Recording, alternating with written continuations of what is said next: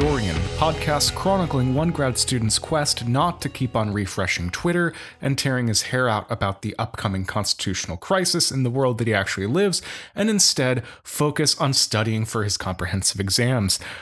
Now, this morning, let me tell you, it has been hard to study. Uh, right now, my studying really boils down to looking over my old notes, copying them down on note cards, and asking myself big questions. And it is tedious and boring.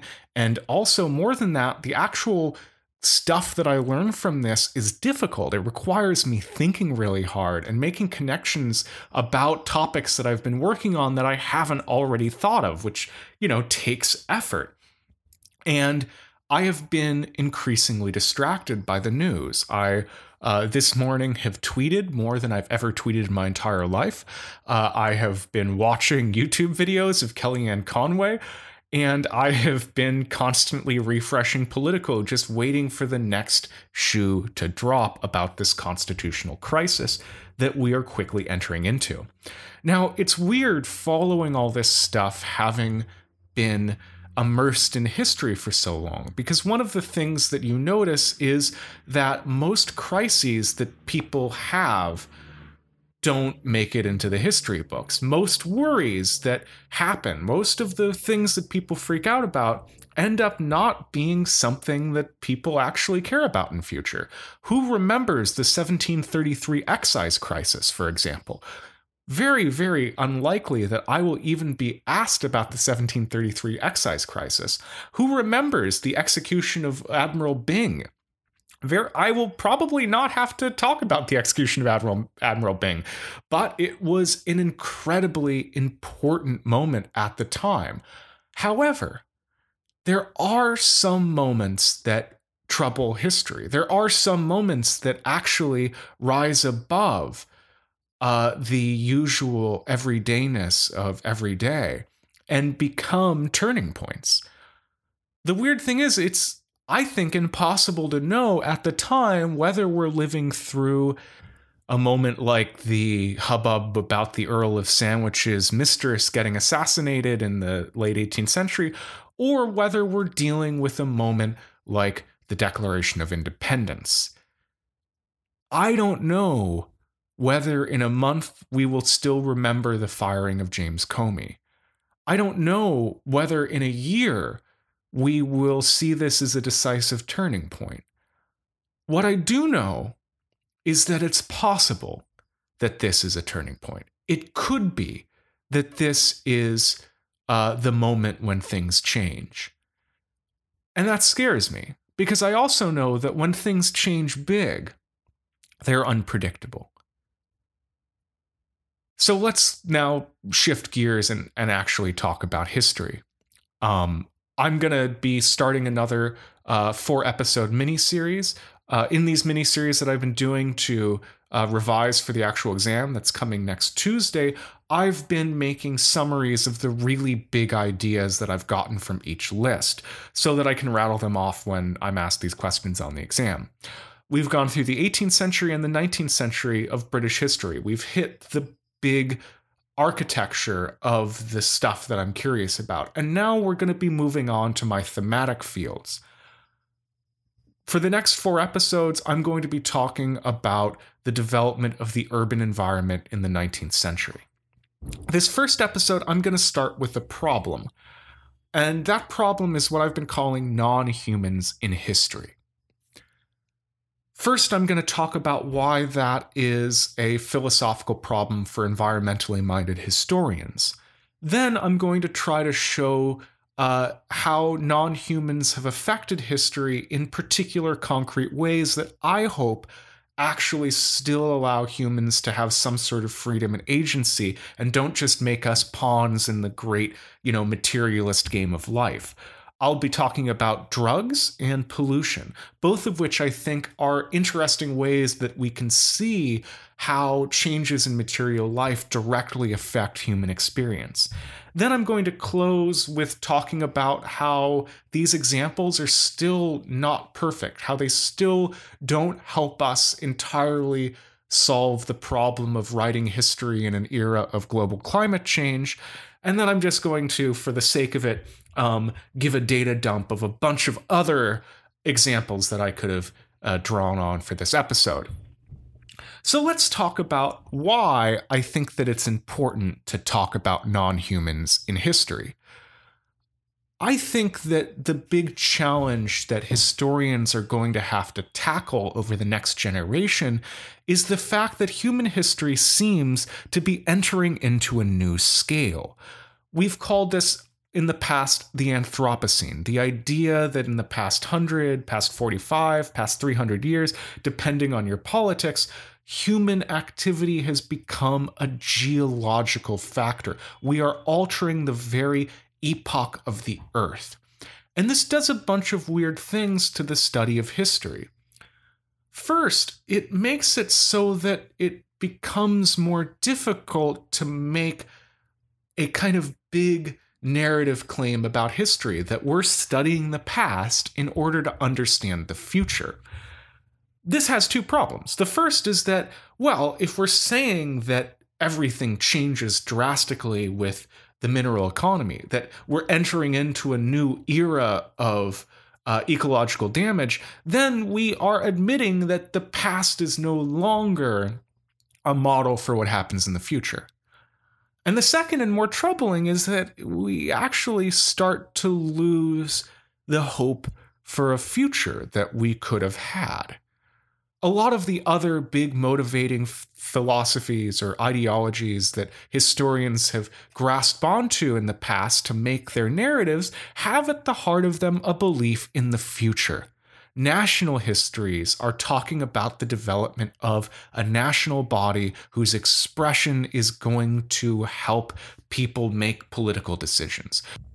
The story of America, for instance, is often told as a great unfolding of human liberty, even by those who deeply critique it. In the fantastic Langston Hughes poem, uh, Let America Be America Again, he says, Oh, let America be America again, the land that never has been yet, and yet must be, the land where every man is free. And here we see an idea of the nation as something that must or hopefully will pay back its promises, even if those promises are, uh, you know, based on lies. Similarly, in Marxist historiography, people pay attention to the oppressed, to the workers, to uh, the people who are constantly ground down by history, because there's a promise that by studying them, by bringing their stories to light, by allowing us to see the world as it is, that we can change society, that there is a future out there for us, one that is more equitable and more just. But with the Anthropocene, the future seems to end. We seem to be heading really quickly off of a cliff. And that makes our history really dire. It, it seems to drain it of hope. So, Chakrabarty, one of the great post colonial uh, uh, thinkers uh, who has been wrestling with the idea of the Anthropocene, argues about this problem. He says that we need, as historians now, to connect natural history and human history, to understand that they've always been connected, that shoving them apart was in part of a, a set of claims made by historians uh, uh, that were not valid at the time. But he also admits that this leads to some deep problems. It uh, makes it really difficult to make claims for the kind of post colonial history that Chakrabarty wrote. It makes difficult uh, claims that we should be talking about the expansion of human liberty because it seems like all of this expansion of human liberty that we've been talking about, the good side of that poem, Let America Be America Again, is resting on the free and unsustainable energy of coal. And when you take that away, we might go back to feudalism. And when we talk about humans on the scale that we need to, on the scale of species being, humans as a geological event, it seems to efface all of the particularity that postcolonial studies has been calling for, all of the deep and intense study into local difference and how local difference is challenged and challenges the imposition of larger power structures.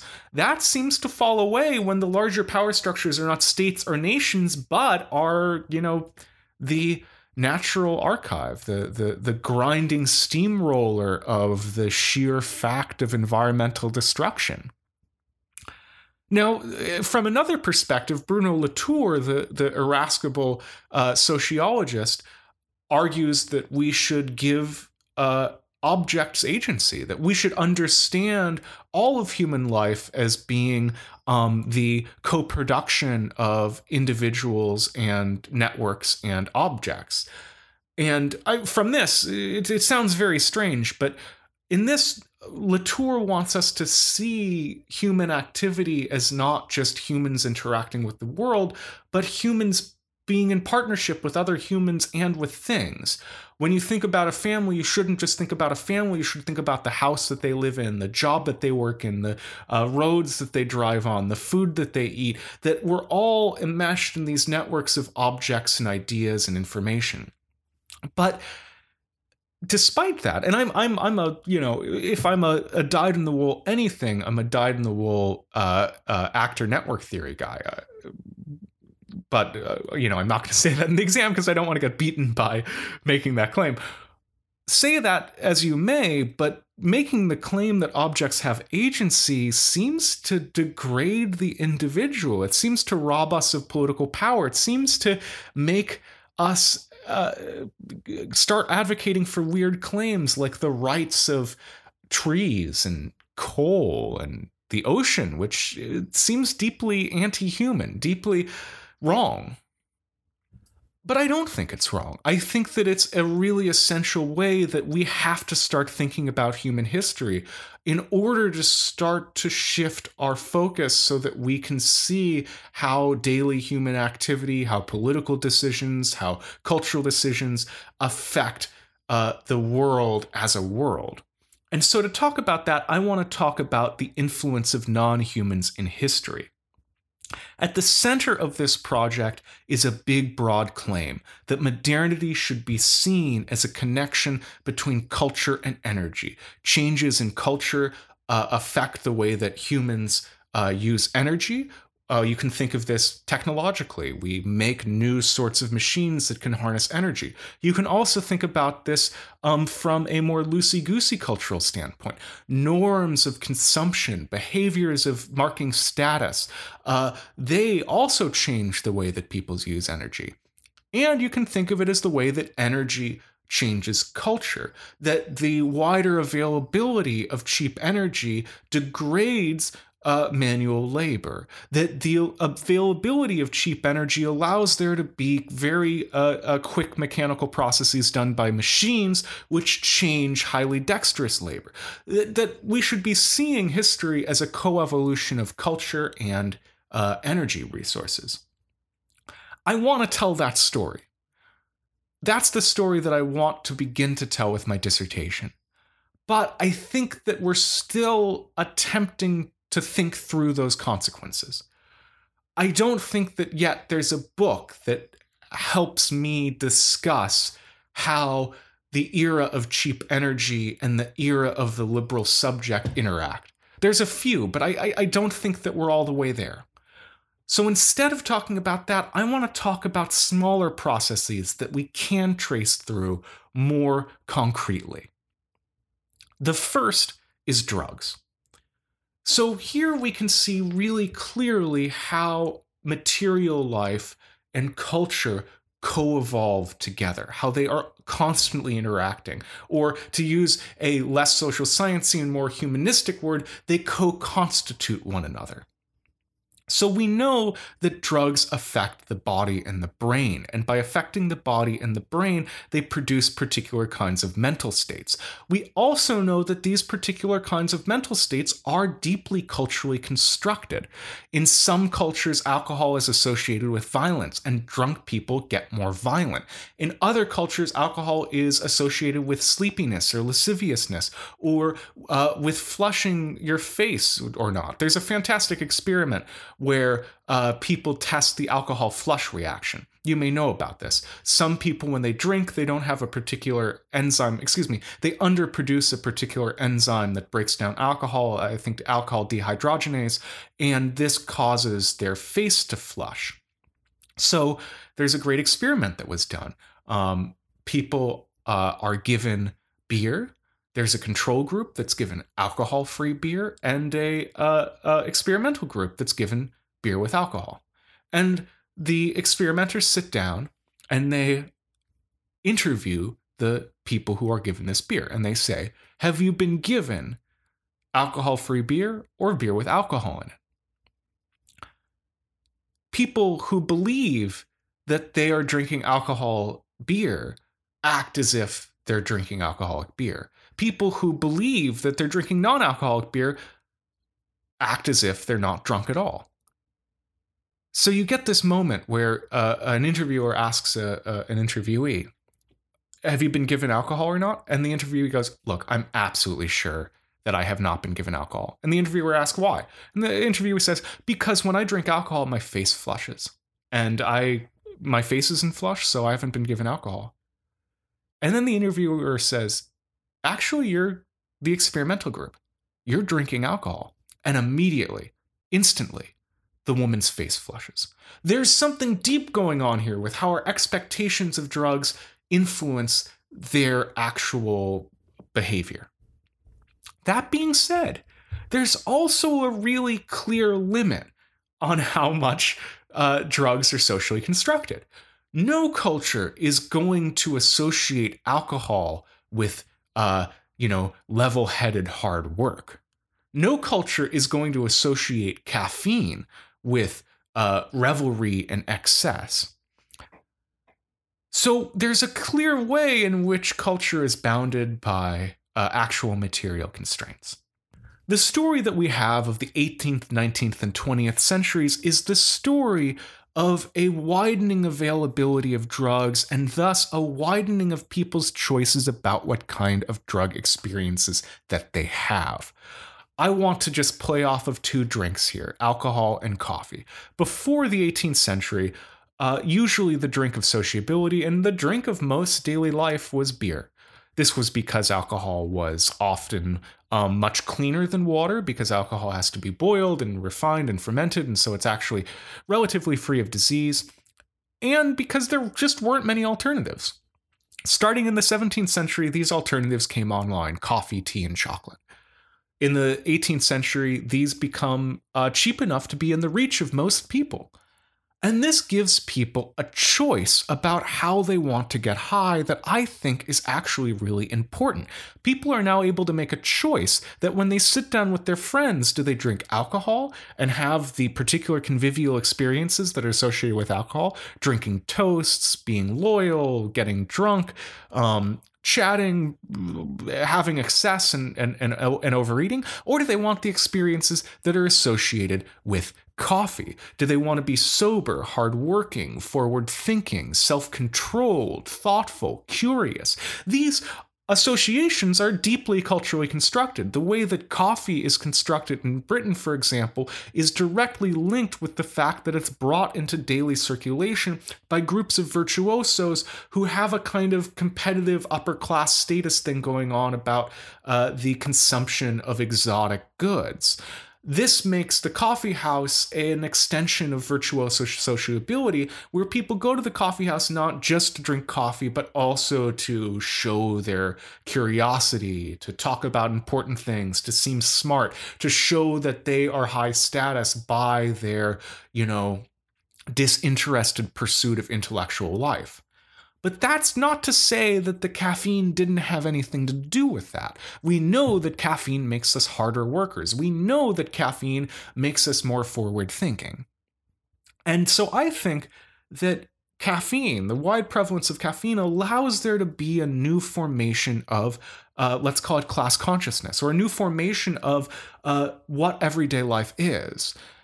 And for some people, urban, literate, forward thinking, we might call them middle class or bourgeois, this allows the development of new social spaces, of new sociability.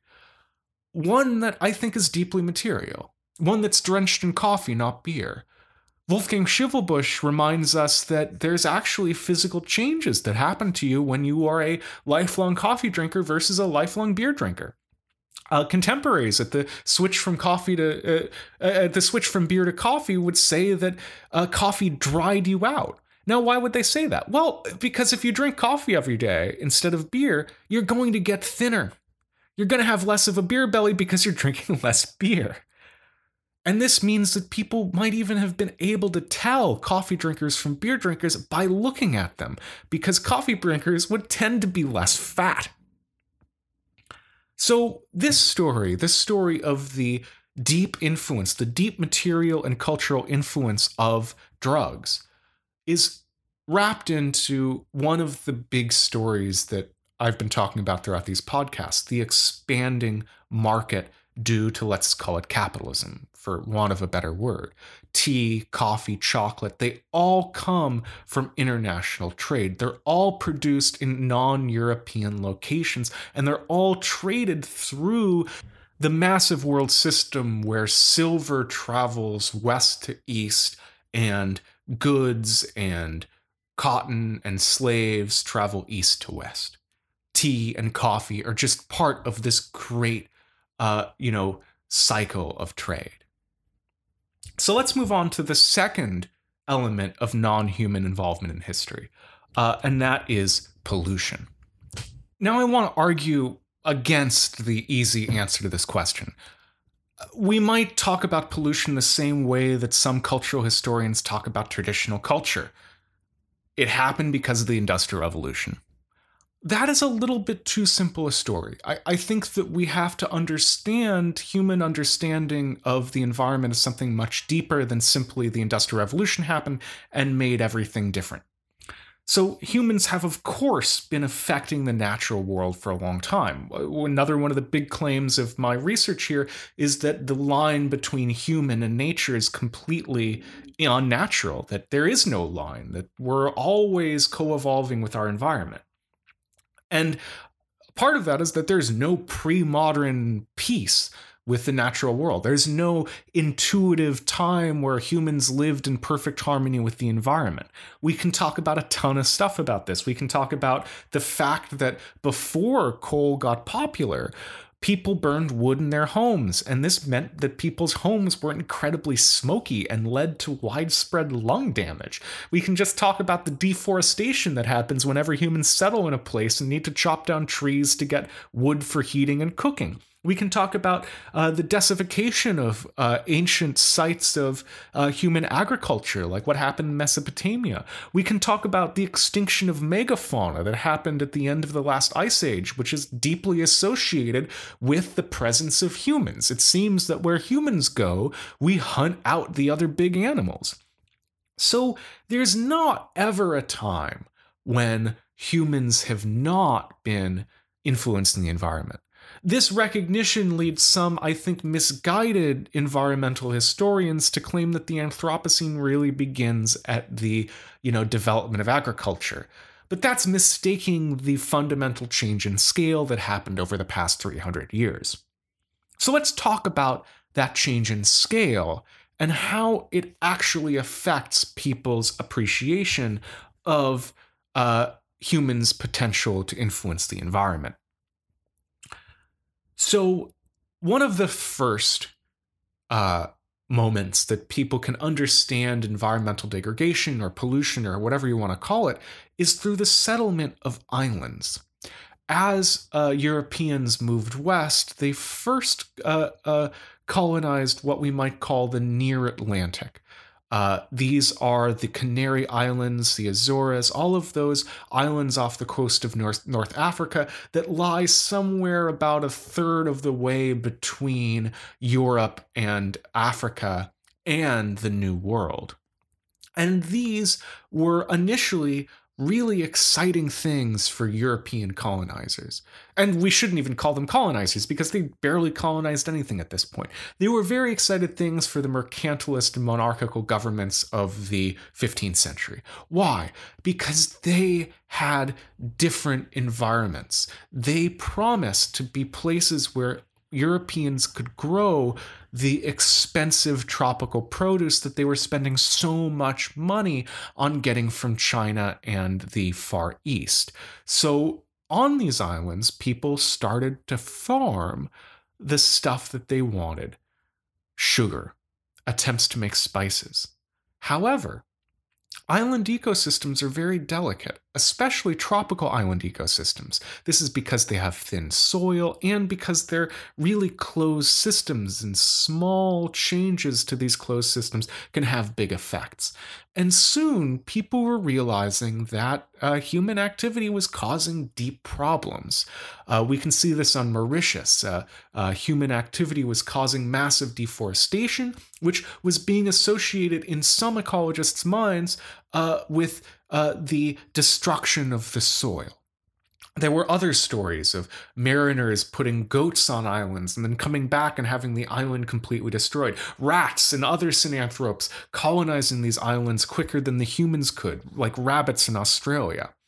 And this made people pay attention to the connection between human activity and the environment and uh, the possibility that humans could destroy uh, tropical Edens. Now, prior to this, I should just mention what people thought happened when they thought if there was a connection between human activity and climate, it was a beneficial one. People thought that uh, when humans cultivated the earth, they made the climate warmer and better and more amenable for humanity. This is because of a fundamental weird thing about the climate. Uh, as you know, uh, Europe is actually really warm for its latitude. Uh, Britain is on the same latitude as uh, parts of Canada. It's really far north. It should be really cold. We know now that it's warmed by the Gulf Current. But people at the time didn't know that. People at the time went over to Canada and they were like, wow, this is really cold. What are people doing wrong there? What were they doing wrong? Well, they weren't farming. A linked story is the discovery of coal pollution. As coal is being used increasingly more in British cities, it starts to have deep effects on people's daily lives. Um, this is obvious in the north, where massive coal burning to fire the cotton mills and the iron foundries that we talk so much about leads to dense clouds of smoke around cities that damage people's lungs, stunt growth, lead to vitamin D deficiency and rickets, uh, and also coat the buildings and the forests and the cities with black soot that cause acid rain that you know destroys ancient monuments and this leads to there being a slow recognition that there's a connection between the burning of coal smoke and the destruction of the natural environment and a bunch of civil society organizations whose job it is uh, to solve this. Uh, things like the Coal Abatement Society, the National Trust, um, and other civil society organizations that try to save the the outside world from the pressures of industrialization. I was going to go a lot more deeply into this, but I see that we're at 28 minutes, and I that's like a, a list and a half, so I have to cut myself short. I want to uh, just undermine this story of pollution a little bit because I think that it's true. I think that the increase in trade and in the use of energy causes really dramatic changes to the way that humans interact with their environment. But I wanted to use these stories as a way of kind of presaging, uh, you know, how humans deal with the problem of global warming. I wanted to be able to make a link between uh, people in London in the 19th century discover that coal smoke is destroying London with our contemporary problem of people in uh, the world understanding that our burning of the fossil fuels are destroying the world. I wanted to be able to make that connection. Why? Because the solution then is in my favorite thing civil society. Civil society pushed uh, the British state and the British people to look for alternatives to coal. British civil society made it a problem. Civil society generated the data that allowed people to see that this sort of stuff was happening. Civil society took the idea of acid rain and started to popularize it so that people were worried about it. Civil society identified uh, at risk communities like old churches and monuments that people could get worked up about so they could make stories that would lead to political change. But I don't think that civil society, in and of itself, can solve the global warming crisis. And saying that just hurts me really deeply um, because I wish it were true. I think that global warming is a special case because it only exists as an abstract entity. It's very hard to see materially, in an everyday sense, in that deep emotional sense, what global warming is doing to the world because uh, carbon dioxide is invisible. The changes that we know are happening are happening on such slow a scale that it does not seem real. And there's not a lot of materiality to it. We very rarely see gasoline. We never see carbon dioxide. There's no with coal, you touch coal and it's dirty. You smell coal smoke and you choke. You see acid rain crumbling the buildings around you. You see the coal smoke coating the trees around you. You know you're able to feel coal in a way you're not able to feel global warming. We know about global warming only through these kinds of you know, bloodless, dry, abstract entities that have been, you know, politically suspect for so long. Scientists, experts, media. That's the way that we can tell that this is happening. And it just gives too much doubt. There's too much you know opportunity for us to turn our back on the reality of what's happening. It's even harder. Lots of people make the connection between the uh, climate denialists and tobacco denialists but it's even harder to make the link between climate change and the daily activities that cause it. Tobacco smells. We know that one of the big uh, elements of the anti tobacco campaigns were uh, around secondhand smoke because we all know, non smokers all know, how nasty it is to go into a place with a smoker where a smoker's been smoking for a really long time. There's nothing like that with global warming. So, to close, and I know this episode has gone far too long, um, I just want to mention some other elements that we can talk about the problem of uh, putting non humans into history. Um, there is uh, uh, ecology itself. Uh, Crosby, in his book Ecological Imperialism, has a great story explaining uh, the expansion of European settler colonies by particular kinds of ecological uh, uh, factors, particularly being temperate places far away from Eurasia that are insulated from um, the disease colonies that, that Europeans are, are, are open to.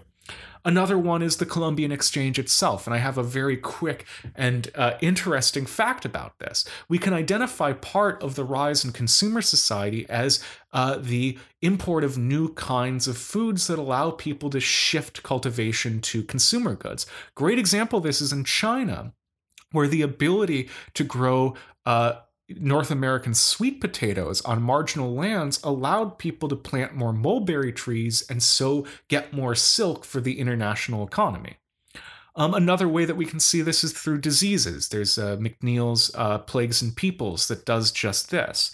Um, another way we might be able to look at this is through evolution itself. Uh, we know that human beings have evolved in particular ways to deal with our national natural environment. We know that a large proportion of uh, Western Europeans are able to digest lactose as adults because uh, Northern Europe had a sunlight deficit, and drinking milk helped people get the vitamin D that they would have otherwise gotten from sunlight. Um, we can also look uh, more uh, detailed at how new materials like steel changed people's culture. Thanks very much for listening to this uh, somewhat bloated episode of Making of a Historian. If you like us, rate and review us on iTunes, share us on social media, uh, tweet questions to me at, at MackeyTeacher. Um, thanks to Jonathan Lear for the music and Duncan Barton for the image. It, I'll speak to you guys this afternoon, uh, probably about uh, the natural human divide.